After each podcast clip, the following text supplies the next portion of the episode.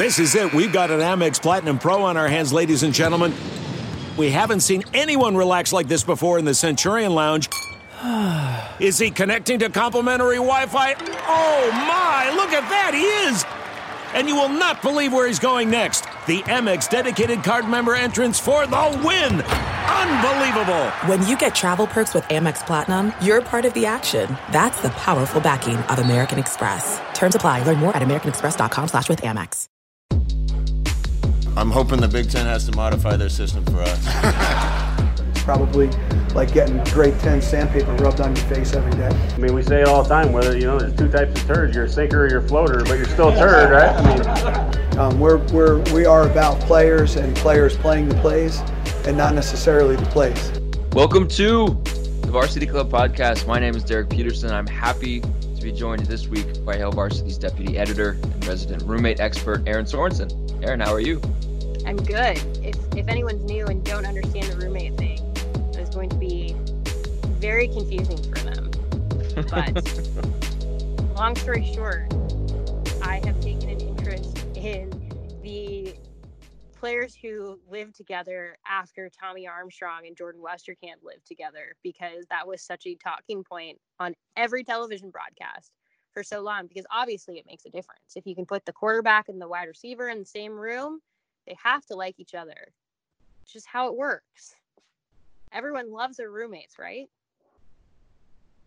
Not necessarily. No. Did you like your roommates in college?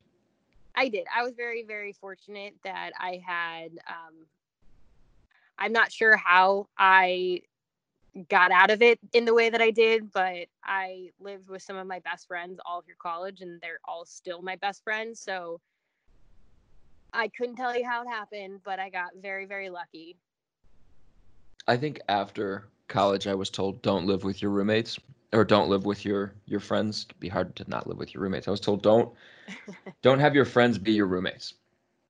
And um, I wish somebody had told me that before college because I had my best friend as my dorm roommate my freshman year, um, and then he uh, transferred schools that semester, not because of me, but other friends like to joke that it was because of me.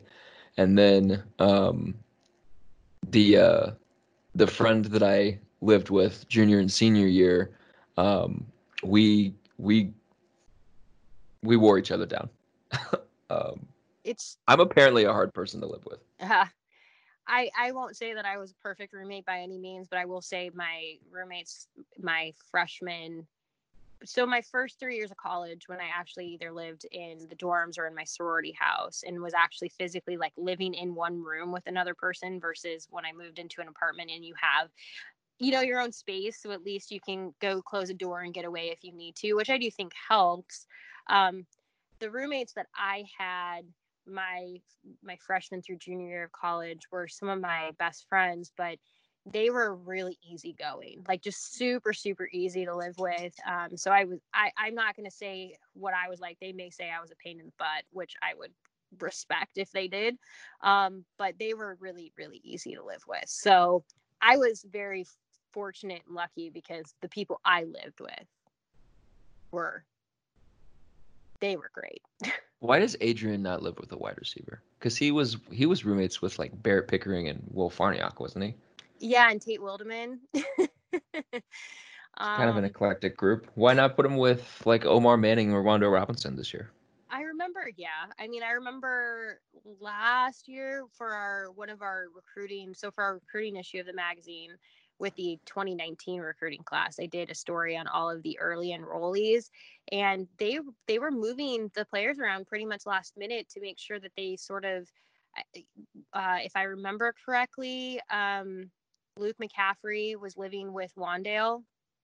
Uh, so I, I think they were trying to strategically place them so that they got to know each other and were familiar with one another and yeah i i don't know why i guess maybe once they get to an age where being a junior they're probably like all right adrian you can pick who you live with but i mean like i said they have to like each other if you're gonna i'm just kidding Well, they apparently do like each other. Scott Frost uh, said as much when he he talked to the media this week. He said, you know, we can we'll get into this later. We can talk about kind of the value of culture and the value of leadership and some of those more intangible things on a football team. But he he, he said that the culture is where they want it, um, and the team is as tight knit a group as they've had since he got here. I, I personally think we talk about culture too much, um, but that I, I can't deny that there are um, some intrinsic benefits that go along with having a positive culture, having a team that likes each other, having a team that get along with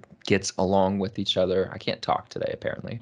um, so we'll get into that a little bit later. But Erin, the main reason I have you on the podcast this week, aside from roommate talk, is to talk about um, the secondary, to talk about DiCaprio Bootle, and to talk about backpacks. Um, Backpacks. your your feature in the yearbook is about Bootle's backpack, literally, but in a bigger sense, it's about Bootle's journey. It's about um, him being somebody that that had a role, had responsibility, and literally had a backpack passed on to him, and how he's you know navigating, handling that responsibility, and then passing it on to um, the next group. So the yearbook is coming out soon Yes. the story is really good. Um, Erin, you were kind enough to share some audio. We we did this last week. Greg gave me some audio from Dale that was a an interview that he did with Wando's father, um, and I asked you for the same thing, and you gave me it's about seven minutes of the very first conversation you had with DiCaprio about his backpack, and it's kind of your your entryway into this story.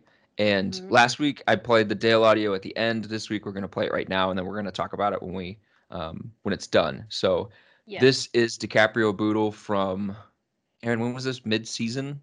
it was it was late September of 2019. So um we we'll talk about it afterwards, but I do think it's important for people to know that this was you're you're hearing me start to hear a story come together like in real time. So it yeah, about end of September to show people sometimes how long these yearbook stories are in the works. Yeah, it's interesting. So here is DiCaprio. how did that whole thing like and the reason i said i don't know what i'm going to do with this yet is because i think i might like kevin maurice told me one time like a pair of shoes got passed down to him so i might like i don't know i don't know but how did that like happen was he just graduating he's like all right here's a backpack like how did that whole thing come to be Uh, yeah, I mean, uh, I remember. I actually remember when he first got the backpack, and uh, you know, I always used to tell him like, "Yeah, that's that's pretty cool backpack," you know. But uh, I was just always wearing my, uh, you know, team issued Adidas backpack and stuff like that. So, uh, you know, he he was kind of the guy with the with the swaggy backpack and stuff like that. But um, you know, when he was leaving, it was just something that, that you know he left me with. And he was just saying like, you know, he didn't really need it anymore. He passed it down to me as well as, you know, passing down all the knowledge that, that you know he, he had given me over the years and stuff like that. And basically just told me it was my time to, to you know take the reins and, and really make this thing happen here. So it was just kind of like a parting gift and also like a passing of the torch kind of yeah because i was going to say that because having like talked to you guys last year about like your twitter war that you get into it seems like he cares not just about you but just the whole team and seeing it progress. And it just seems like he's so invested. Even some guys after they leave it's like they care but they move on to what's next in their life. He seems very invested in the success of the team but then also specifically you. Um, what's that like relationship like like now that he's gone but he's still very very like involved and wanting to know what's going on? Yeah uh, like he's he's die hard for us you know um, really supports all of us I think that's because of like the type of person that he is and the, and the type of relationship that he's built with a lot of the players that are still here so um, yeah, it, it always seems like like you know he's he's always watching, always like very close by. You know, I see tweets after the game of him tweeting during the game, uh, tweeting about different people, not just me, but um, just like speaking on our relationship. You know, that's like my brother. I feel like I know him my whole life, and uh, you know we we just shared a lot of moments together and stuff like that. Um, you know, it, it just goes a long way, and I know it's like it's one of those relationships that. Uh, you know, no matter how far apart we are, you know, it's it's, it's gonna last forever. So. now with that backpack though you have worn it to death because i remember when you got it it was like pristine Right. so you've worn that thing what like two years now like you've and you just put it through the ringer Yeah. i mean like is that just daily use Uh, yeah, it's just daily use. You know, I, I kind of look at it. A lot of people tell me like, you know, I need a new backpack, and I actually do have a new backpack coming. But um, you know, I just look at it as you know the the work that I put in. You know, every time I see um, you know something that's that's wrong with it, you know, over the past two years, you know, just the the work that I put in. I carry this backpack everywhere that I went. You know, for the past two years. So uh, I just think of it as like you know just sim- symbolic of like the work that I put in and you know the places that I've been and the places that I'll go. Are you gonna be sad when you retire it for the new one, or is the new one Uh, pretty cool? Yeah, the the new one's pretty cool, but yeah, I I, I- still feel kind of sad, you know, um, just just because of the meaning that it has behind it. But um, you know, I won't throw it away. I'll still keep it. But uh, I know I, that kind of sounds like kind of like a hoarder. A little I do bit, the same thing, so I get yeah, it. yeah, I just I keep it just for uh, memory and just to remind me of you know, um, you know where where I started from and you know where I'm in. Yeah, I mean that backpack's seen a lot in two years. Mhm. Like, can you even imagine where you were two years ago, and like think like two years later, all that has changed in that time span? Right, and like like I said, this goes everywhere with me. Like even when I leave Nebraska, like I, I make sure I take this bag this bag with me no matter where I go. So, Um, what's the new backpack look like? uh, well, you you, you have to to wait just and see it. Yeah. All right, fine. you have when to is, wait when are you getting it? Um, it it should it, it should be coming. Um, I have to check the, the mailroom at my Okay. apartment though, but it should be coming. It should be Um, when you think about like just something, I know it's sort of symbolical in a way, and I'm making kind of like, but I do think it's cool because I think what prompted me to ask you about this is because like I remember the cleats that Kevin Maurice was wearing, and he was like, well, you know, like you said, my brother gave these to me and it meant a lot, and so like I wanted to take this thing with me and keep using it. Do you think about when your time at Nebraska is done, the legacy that you leave, and what you were able to then like maybe not physically pass on, but like the mm-hmm. things that you want to pass on to the guys younger? Yeah, I mean, I'm I'm trying to pass on things now. You know, just trying to teach everybody what I know in the room. You know, um, and there's a lot of guys that that won't do that because they're scared that you know somebody might take their job if they know just as much. But uh, I feel like uh, you know, knowledge is power, and the more that everybody in our room knows that, the better we'll be. So I just try to pass on everything right now, and hopefully, you know, they'll remember just like how I remember how Chris used to teach me. Hopefully, they'll remember uh, me teaching them and stuff like that, and, and it'll help them in their game. And you know, hopefully, they'll go far too. Do you think you'll be on Twitter like Chris is when your days in Nebraska are done tweeting at people? Uh, yeah, probably. I, I probably will be. It's just because you know, just the relationship that I have with the guys. You know, I want to see all those guys win, no, no matter how they win. You know, I want to see all those guys win. It feels like one last question over the last two years, and I mean, I've been covering this team for a little while. It feels like the defensive backs are just so much closer. It feels like in the last two years, just a lot of stuff has just sort of clicked as far as relationships are concerned. What do you credit that to? Um, when Coach Fish first got here, um, you know, he, he basically told us if if he ever catches one of us, you know, without another at least one other DB, that you know you would never play for him because he's big on having a tight knit group and uh, you know a, a lot of guys used to do things by themselves before um, Coach Fish came and, and not not because they didn't like each other or stuff like that, um, but just just out of habit, you know. And uh, at first, you know, I just I didn't really understand what he was meaning by that, but um, now as I as I think back to you know all the time that we spent together and just you know it, ju- it just makes you so much of a, of a of a closer group. You know, you trust each other outside of football, you trust each other inside of football. So you know, if somebody tells you, you know, uh, I'm gonna drop curl flat right now. You know, you might look at them kind of crazy if you don't really uh, trust them. But if somebody, but if it's somebody that you trust and, you, and they say I'm gonna drop curl flat, you know they're gonna drop curl flat. So it just makes your job even better. So you know, if, if a safety gives me a call and, and I look at him and I feel comfortable getting a call from all all of my safeties because I spend so much time with them. You know, and not even just in camp. In camp, that's like forced time. You know, like like you have to be with these people. But uh, just outside of it, like you know, DB is getting together. Like we went to round one. Um, probably like two weeks ago. We, we went to round one uh, on a, on a Saturday night, and you know, just had fun. You know, had had the coaches with us, and you know, we, we were just out there. You know, um, just just just you know, enjoying each other's company and stuff like that. We had a lot of laughs, and you know, I felt I felt our room get closer there. So uh, you know, we we just gonna continue to, to be close and continue to be a tight knit group. Nice. That was good stuff. That was um DiCaprio's always a he's always a really good interview. He's always a fun guy to talk to. He's always engaging. I don't think I've ever had a bad conversation with DiCaprio or an awkward conversation with DiCaprio. I have awkward conversations with other people, partially because I am awkward, but um, DiCaprio is really good, and, and it makes sense that um, you know he's somebody like Frost said this week is is on their I don't know if they're calling it the Unity Council, but their version of the Unity Council. DiCaprio was on that. Um, he, he's a he's a leader in this room. Erin, mm-hmm let's let's just start. Why did you give me this section of audio of all of the stuff that you had from your reporting?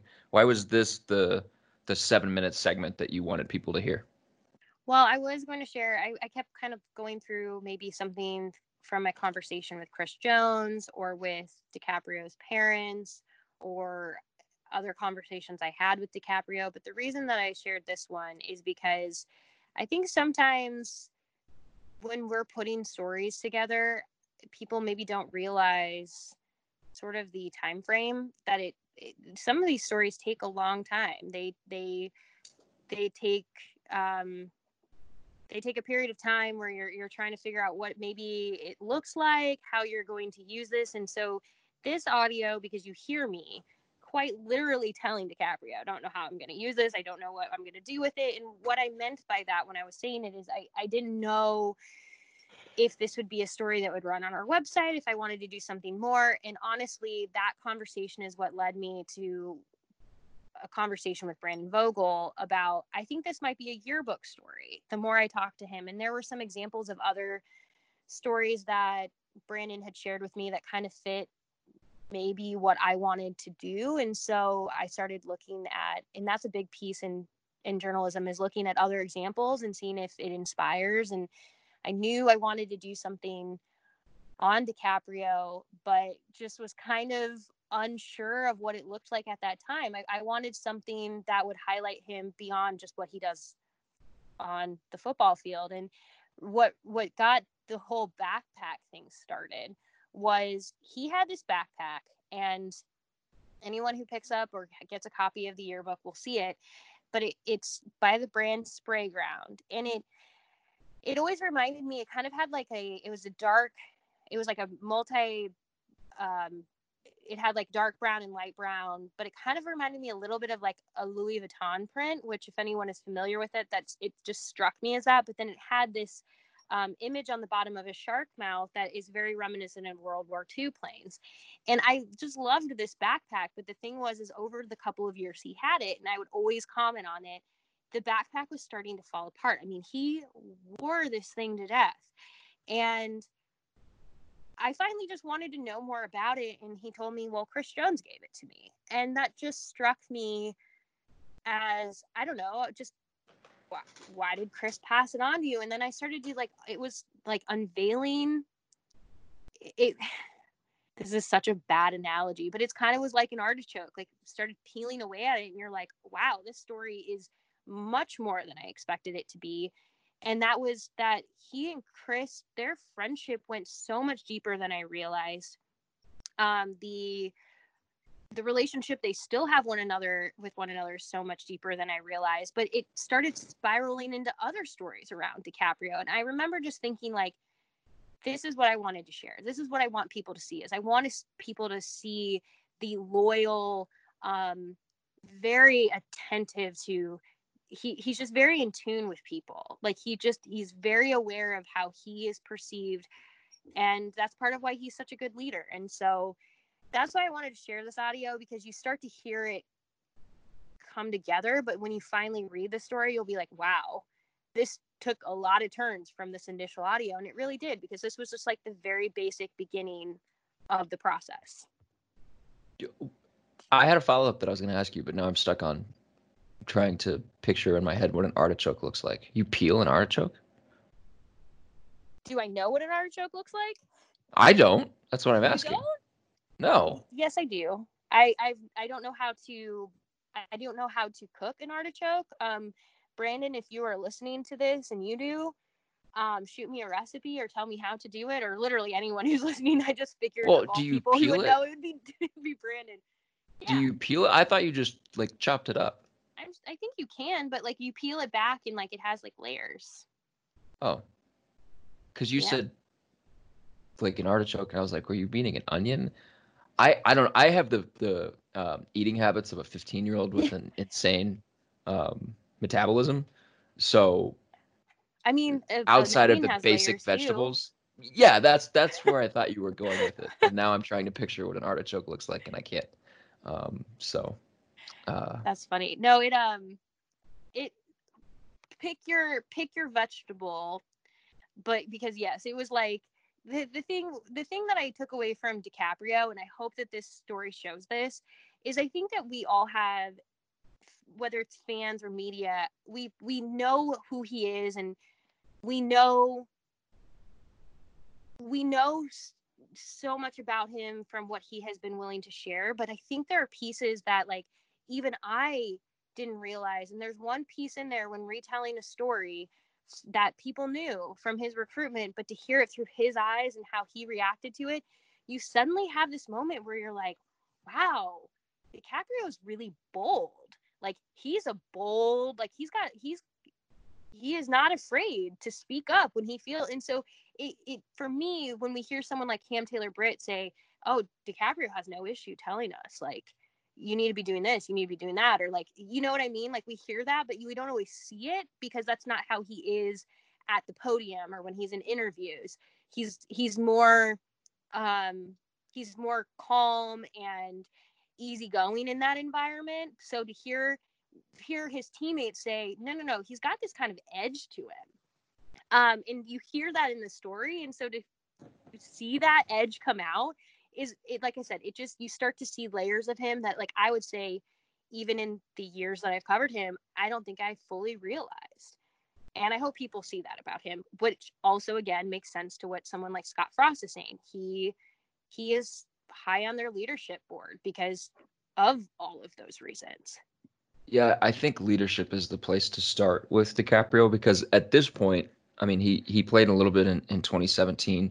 Um, he was really, really good in 2018. He didn't have the interceptions, which which Chris Jones um, gives him guff about all the time, but um, he was really, really good to the point where teams just stopped throwing it at him in, in 2019. And, and that was, um, you know, Lamar Jackson had a really good year, but he had a really good year in part because he just kept getting targeted because nobody wanted to throw it to Caprio Bootle. Um, Bootle, you know, aside from just getting his hands on a few more interceptions this season, um, there's, I, I don't know a whole lot of areas in which his game can grow. So for him this year, it kind of feels like um, him being kind of the flag bearer for that room and a guy that that sets it up for when he leaves. And and he talks about this in the audio that you shared with me that people just listened to. And I thought that was one of the more interesting parts. He makes the comment of um, there were guys who were afraid to teach because they were afraid if they show a guy too much, then he's going to take their job. Um, he's obviously not afraid of doing that. Mm-mm. And he What learned was- that from other people like Chris Jones. I think I think hearing and learning about his relationship and his friendship with Chris really highlighted for me one, I, I learned more about Chris than I think I even realized in the time that I covered him. But then also I I started to see the examples that had been set. And it goes beyond, I guess, even like when I when I'm saying this now, it goes beyond Chris, but his dad and his mom this is what mattered to them. They wanted to raise their sons to be respectful and they wanted to raise their sons to be hard workers and to put the time in and to really to really give their due diligence to everything. And so um and not to give it all away, but here's when DiCaprio he had played Pop Warner football wasn't for him when he was growing up. And so when he decided in middle school that it was time he wanted to get back into it his dad really looked at it and said you know what? If this is what you're going to do um, you're going to have to run track as well. Like we're going to learn this work ethic here as well. And basically ran him to the point of tears. But like you saw like that was so important to his dad and his family to teach them that that sense of just that work ethic that you've got to put the time and the energy in if you want to be great and I I think that's why when you see DiCaprio and we've seen this all along where he he's not afraid to pass what he has learned on to others and he's not afraid to let others shine. It's because that has been instilled in him his whole life. Be respectful, do the right thing, work hard, and make the people around you better. And I think that's why when you ask people to talk about him and just to share anything that they're willing to on him, you don't find many people. I mean, I didn't find any who aren't willing to talk about him and share just numbers of stories that could fill, as Brandon said in our initial like announcement for this, it could fill a yearbook on its own. Outside of Chris Jones, what was an an interesting story that you got back from somebody on Bootle? Um, so uh, I don't want to give away too many of the people that did respond, but one that was really interesting. So Brian Stewart, who was um, one of he was on staff at the time when uh, Bootle was being recruited. He's the one who saw him at the Miami satellite camp alongside Mark Banker, and um, to hear his perspective on that day and ultimately that that satellite camp is what led to his offer from Nebraska. Um, to hear his like his very quick perspective on just what what he saw from him and to know that like again same thing he walked into a camp that day without knowing anything about DiCaprio. Didn't even know who he was but he instantly became the person he was calling on because if he asked DiCaprio go show this he did it. If he asked him hey can you do this? DiCaprio did it. I mean he he saw a hard worker and then he saw someone who was very very fast. So I thought that piece of his story was really cool, especially when you think of like the staffs that have changed since Brian Stewart recruited him. And you think, like, okay, if I'm reaching out to somebody, are they going to be willing to talk about him now? No hesitation. Absolutely no hesitation. So I thought that was pretty cool because he's clearly made an impression. He makes an impression on those who come, who meet him and come into contact with him. And I think that's why when you ask people, "Hey, you want to talk about him?" they're like, "Yep, absolutely." So the the satellite camp in 2015 and to hear Brian Stewart add to that story was really cool because he provided a perspective that uh, you know, I I think I wouldn't have I wouldn't have known had he not been willing to to speak about it and I don't know. That whole satellite camp is so fun in hindsight. So I hope people enjoy that section because it's really fun in hindsight to see just what that day ended up being and what it ultimately resulted in for Nebraska. A three-year starter, and yeah. a guy who was um, who was a, a rotation piece in in that 2017 season, and probably I don't know, probably their best defensive back, mm-hmm. even in that season, or or if not their best, one of their most consistent. Um, and in talking with DiCaprio, what kind of sense do you get of how he's approaching this senior season for for both the defensive back room as a whole, but then for for him individually? Well, it's really interesting.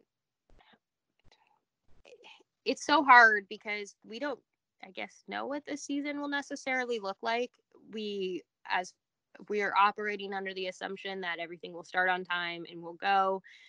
So it's it's hard it's hard to like really i think know what this season has in store and DiCaprio is aware of that but he he's not looking at it any differently than he would. His job he wants to leave Nebraska better than it like he wants to leave Nebraska in the best possible place that he can. So I I think his goal for this season is really to set that not only the defensive backs but the team up for success as much as he possibly can. Uh, and i i think for him he really sees he's really sees the younger defensive backs. So i think he looks at it you know a can't especially cam taylor britt of all people is sort of like how do i set him up? How do i make him the best possible athlete he can be. So that way when i'm gone like the i'm handing the reins onto him and he's doing it. And i i'm excited to see that leadership and that relationship between him and the younger players continue to grow. Um but i think his goal for himself is obviously obviously he knows chris jones and about everyone else. I mean heck travis fisher has said it enough um, that he needs to he needs to get some picks uh, especially because he has a goal. He wants he wants a shot in the NFL. He really does, and he, he you know I think anyone who looks at him and looks at what he's done would see a very, very they see a good player. They see somebody who is able to make a play when he needs to make it. But the thing is, is he needs to start getting those picks. That's going to make that's going to be a difference maker because he's fast. He's um, not afraid to put himself where he needs to be, but he needs to start hanging on to the ball when given the opportunity. And I think that's going to be a big thing for him this year. Is just really making sure that he adds he adds some picks to the stat line for himself because when it comes to the NFL, that's one of the things they're going to be looking for. And so I, I don't want to make it sound like he's only using the season like he's not looking at the season of how he can be for the team but i'd say from a personal standpoint he definitely wants to set himself up for what's next and what's next he hopes would be a shot in the nfl so i i will be i will be eager to see uh, if that the work he does in that front and then i will be eager to see chris jones's uh, response and tweets about it if especially when he finally gets that pick I I really wonder what the the secondary is going to look like this season, and we can talk about this now, I guess. Um, w- without Lamar Jackson, they're having to replace a starter in the secondary, but you know they have obviously DiCaprio, they have Deontai Williams and, and Marquel Dismuke at safety, and they have a lot of young guys that they feel good about. But in the front seven, they're replacing an entire defensive line, and the best secondary can only be so good if they're having to hold up in pass coverage for five, six, seven seconds. If Nebraska can't get a pass rush, then it, it severely limits the ceiling for the secondary. How do you feel about this defensive back group as a whole? Because, like we talked about, they have leadership, they have veteran guys, they have guys with experience, they have a, a kind of um, multi-tool guy and Cam Taylor Britt. They have guys behind the that are young and promising. Are, are you optimistic about what this secondary can be? Do you feel like this defense can be one that that is anchored by a really good stout secondary that makes things easier on the front seven, or are you uh, nervous about a maybe taking a step back in the front seven and that impacting the Nebraska secondary? You know, I, I think that defensive line piece is going to be so vital in this. I think we, so I, I, I know I've mentioned this before, but it, it has just stuck with me since he said it. But when Jay Moore talked to Corey McKeon for the More to It podcast, and they talked about that 2007 season when the defensive line had to completely start over. So 2006, that defensive line all graduated, went to the NFL. Um, and so they had to start over and that was a huge piece of the problems. I mean, it wasn't the only problem, but it was a big piece of it. It was it was a it was a defense that was going from having a very strong defensive line um, or stronger defensive line to uh, really just fumbling their way through things. And that put a lot of pressure on other parts of the defense. So things just fell apart. I don't know if I, it's so hard to think that that will be the case in 2020, but that defensive line is an area of concern because if that defensive line is struggling, it is going to put the pressure on your secondary. Now, I do think I think losing Lamar is a big deal, but I think I'm I lean more optimistic than I do pessimistic with this group. I even think if the defensive line struggles, I think there's enough talent in the defense with the defensive backs to hold their own at least as much as they possibly can. I think there would be some hiccups if the defensive line can't hold up and that pass rush isn't there, but I I think there like I said, I think there's enough talent here especially when you're looking at the return of Deontai Williams. Like there's a lot of positives on this in this defensive backs group. And I think Travis Fisher will have them ready. It'll just be interesting to see what happens, I guess, with the defensive line. Um, but I think they'll hold their own as much as they possibly can. So, like I said, I lean more optimistic with this group than I do pessimistic. I, I think I think we've kind of been leaning pretty more on the optimistic side side overall, even since like the beginning of the year. I mean, not having spring football definitely, you know, changes the conversation a little bit because we don't know what that line looks like. But I, I think there is a lot again i'll say it one last time there's a lot of talent on the defensive backs that talent should hopefully be able to carry enough of its weight even if things around it are not as strong yeah you, you talk about the nfl and and i wonder kind of what the nfl future holds for dicaprio bootle and nebraska as a as a team last year they gave up uh, the fewest passing touchdowns that they've given up since they entered the Big Ten. They only gave up 14. They've never given up fewer than 15 in the Big Ten. Um, and and yet Lamar goes undrafted, and right. Nebraska's kind of been bitten by this perception that because their teams haven't been very good, that means they don't have any good players, and you know that was something that that the guys that went to the combine had to kind of push back against, and and you know it's one of those things where you don't want them to have to go through it, but you hope that this is like the last group of guys. I think Frost has this group and then one other set of seniors, and then all of the Riley kids will have come out of the program. That's not to say that all of Riley's kids were bad and the reason that Nebraska lost, but um, after this year, it's mostly going to be Frost's guys. Maybe the perception changes. I hope DiCaprio isn't kind of snake bitten by this um, in in a lot of instances unfair perception that because Nebraska as a team was bad for years on years that every single player that comes out of the program is bad. Um, I, I, think the I think Bootle could be a, a really good corner.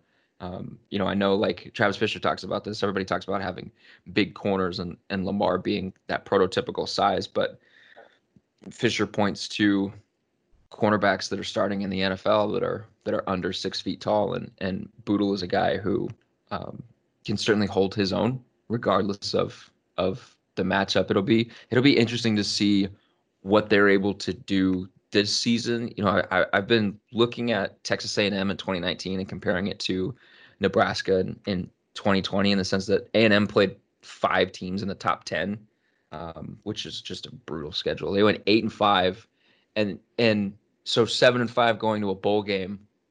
I'm pretty sure it was seven and five going to a bowl game. Yeah, because they beat Oklahoma State in the bowl game. Um, so seven and five after their season, but they played just an absolutely brutal schedule. And so, like, I keep since Frost talked to us on that Zoom call and he was talking about their culture and things, I've been thinking like, what is the value that that that brings to a team? What is what is the actual value? Because obviously it makes things easier um, for guys to to come to work every day and do their job. It's easier if the team gets along with each other. It's easier for the coaching staff if, you know, like they like Frost says, they have horizontal leadership instead of vertical leadership. Like I get all of the it just makes it a, a, a more positive environment and an environment in which you can you can succeed in, but what are the the on-field benefits of having a good culture or a team that likes each other? And I'm sitting and I'm thinking about it and I'm wondering like maybe Nebraska because they could be in a situation where they play five top 10 teams. You know, I don't know what's going to happen with Penn State and Iowa and Minnesota and Wisconsin this year, but it I, I wouldn't put it past any of them to be sitting in the top 10 um, late in the season when Nebraska plays them. So it, it could be maybe not to the degree that Texas A&M schedule was, but it could be just a brutal stretch to close the year, and, and we've talked about that a bunch. But Nebraska could also be a good team, I think. Mm-hmm. Yeah, I think so.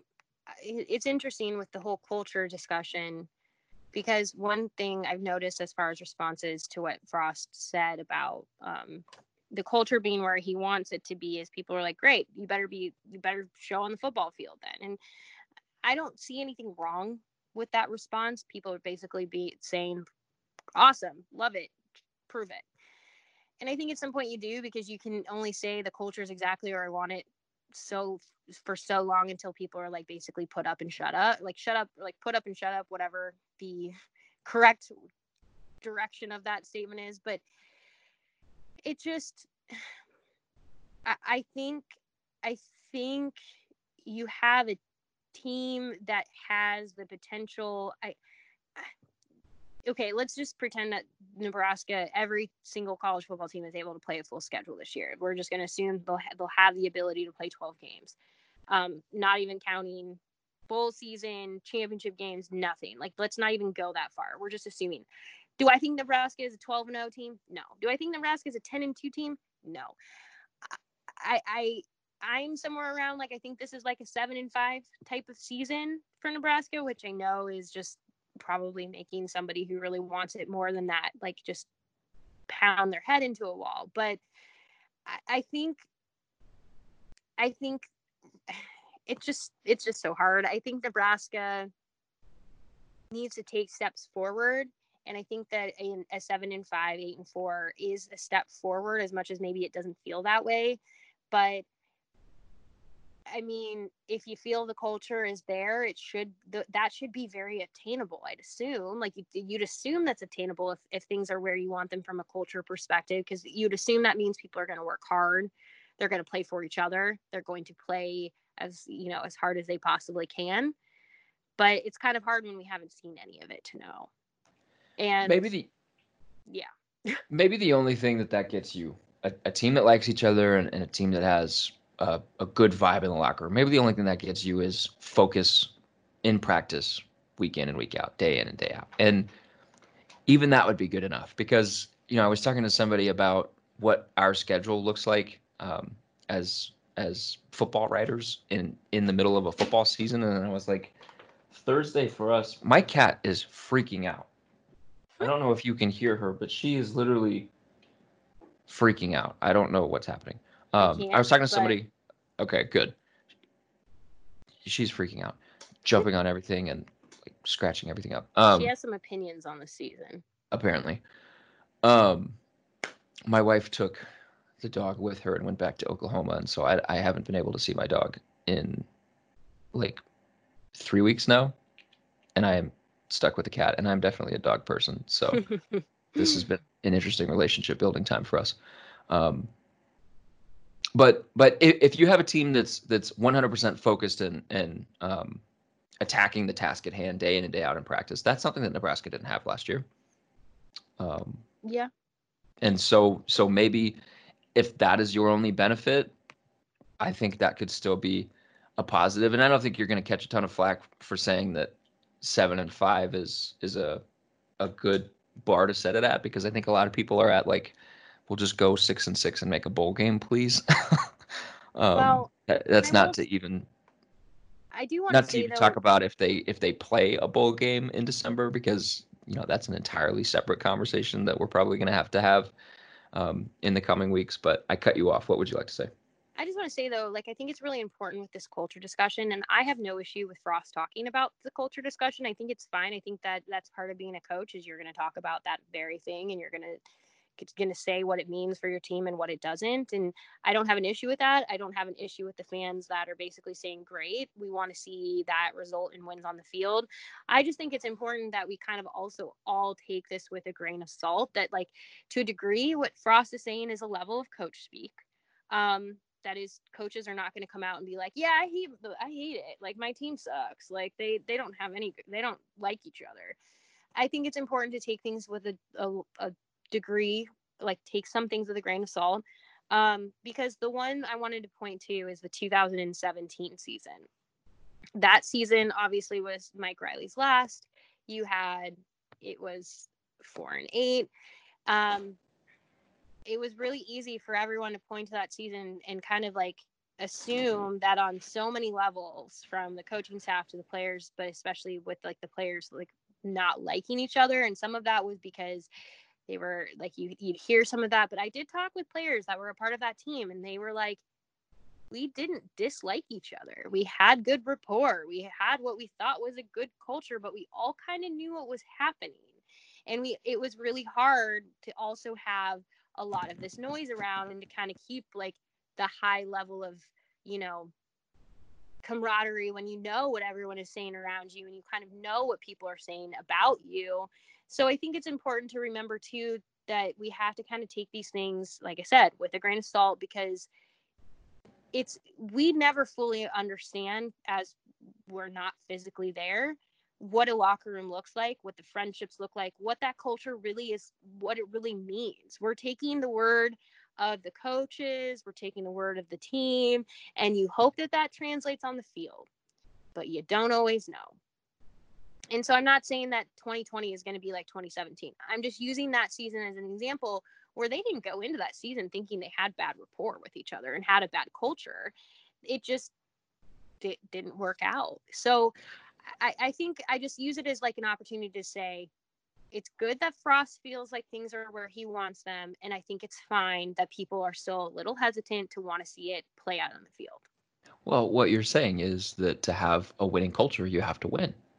And Yeah. you can have a winning culture in the off season when nobody's playing games and everybody's winning winning the off season. But once the season starts and you start losing games and and all of uh, the the extra noise comes into play, then it's it's easy to kind of chip away at this pie in the sky culture that you have. And um, you know, 2018, the season begins and Nebraska is not where they want to be, and and you get to that Purdue game and they look like a completely undisciplined team, as as Frost said after the game.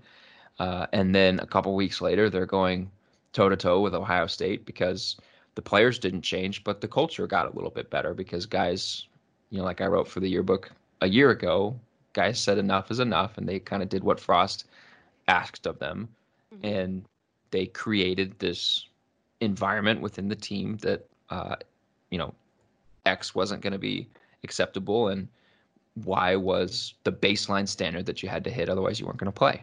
And they go into 2019 and they start the season uh, okay, and then it starts to fall apart, and then as the losses start piling up, then you start hearing more and more about how guys aren't bought in. So it's easy to have a good culture when you're not playing, when you're winning the off season, when you're winning those those weight room workouts. Um, but once the season starts, it, it you have to find a way to win. Otherwise, you know, if you're starting four and one, five and one every year, and then closing out with as many losses as Nebraska's been closing out seasons with consecutively, it's it's just hard to keep positive vibes in a locker room. So that'll be Yeah. that'll be the test this year. that winning piece is so important. And I've had this conversation with a number of people. I think it's important, and I, this is not me discrediting what the staff did at, at Central Florida at all. That what they did was amazing. Um, but I think it's important to to note that UCF, when they came in, while they had had such an atrocious season before they showed up, they went they didn't win a single game.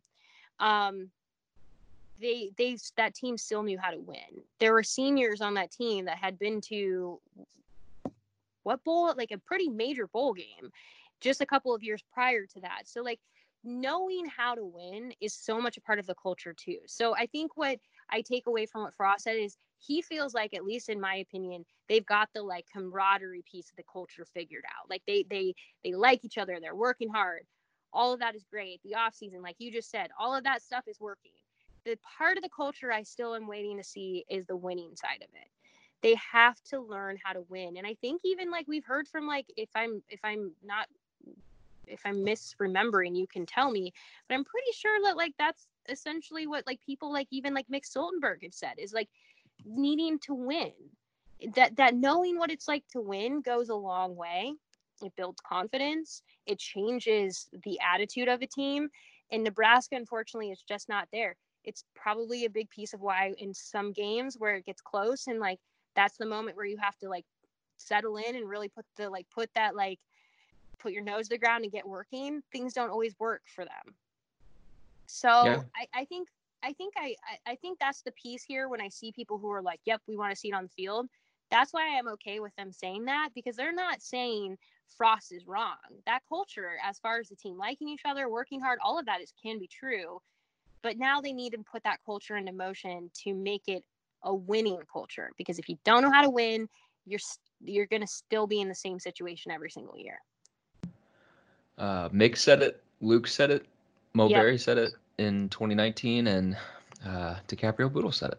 So i see i knew i just like I, like, it was having a moment i'm like i'm pretty sure like mick like has talked to you about that and like Mhm. luke and yeah long story short um winning is important And uh, you know what? Tre Neal has talked about it as well too, and that is somebody who has seen it from both sides, having been at Central Florida and in Nebraska. It's amazing how far that goes. Yeah, for sure. Well, Erin, you've got work to do. I'll, I'll let you get back to it. Thank you for joining the podcast and, and talking about teammates and backpacks and culture and, and all kinds of fun things. Hey, I will say, anyone who gets the yearbook, you'll also see DiCaprio's new backpack because he had to finally order one because despite his best efforts, the zipper on the old one finally broke to the point he was going to just lose papers and anything that was left in his backpack. And he has a new one, and it it uh, speaks pretty highly, I think, of what he is hoping for himself. Where it's it it has stacks of money and caution tape that say um, "keep hustling." I think he says There's- "keep. There's a lot going on in his backpack, the, the new one. There's a lot going on. But you know what? He's he's just telling people where he's at. He just is he's just gonna keep on hustling. He wants he's got big dreams. So if if nothing else that should excite nebraska fans. Yeah, Sure. Make sure you're reading HailVarsity.com. Make sure you're listening to Erin plugged it uh, a while ago, the Jay Moore podcast, the More to It podcast. Make sure you're listening to the Hail Varsity Radio Show, uh, and and follow us on all all of the social media channels, all of social media, all of the socials Instagram, Facebook, Twitter. Do we have Snapchat? we do but we don't use it you can follow it maybe we'll maybe we'll bring it back at some point but haven't all the cool kids moved to tiktok Do we have a TikTok? we do but we haven't we haven't used it yet either but We have one. we do What? we haven't used it yet We should we not have. have one. you know, you will And regret say that saying for, that like- when I turn it into the coolest, hippest thing that people have ever seen. I think that you used the phrase hippest thing. I think uh, that already set you back a few paces. Oh, I know. I'm I'm super I'm super with it. Okay then. Um, Erin, thank you for for coming on the podcast. Everybody, make sure that you get the yearbook, that you read Erin's story, that you read everything else in the yearbook, and we will talk to you next week.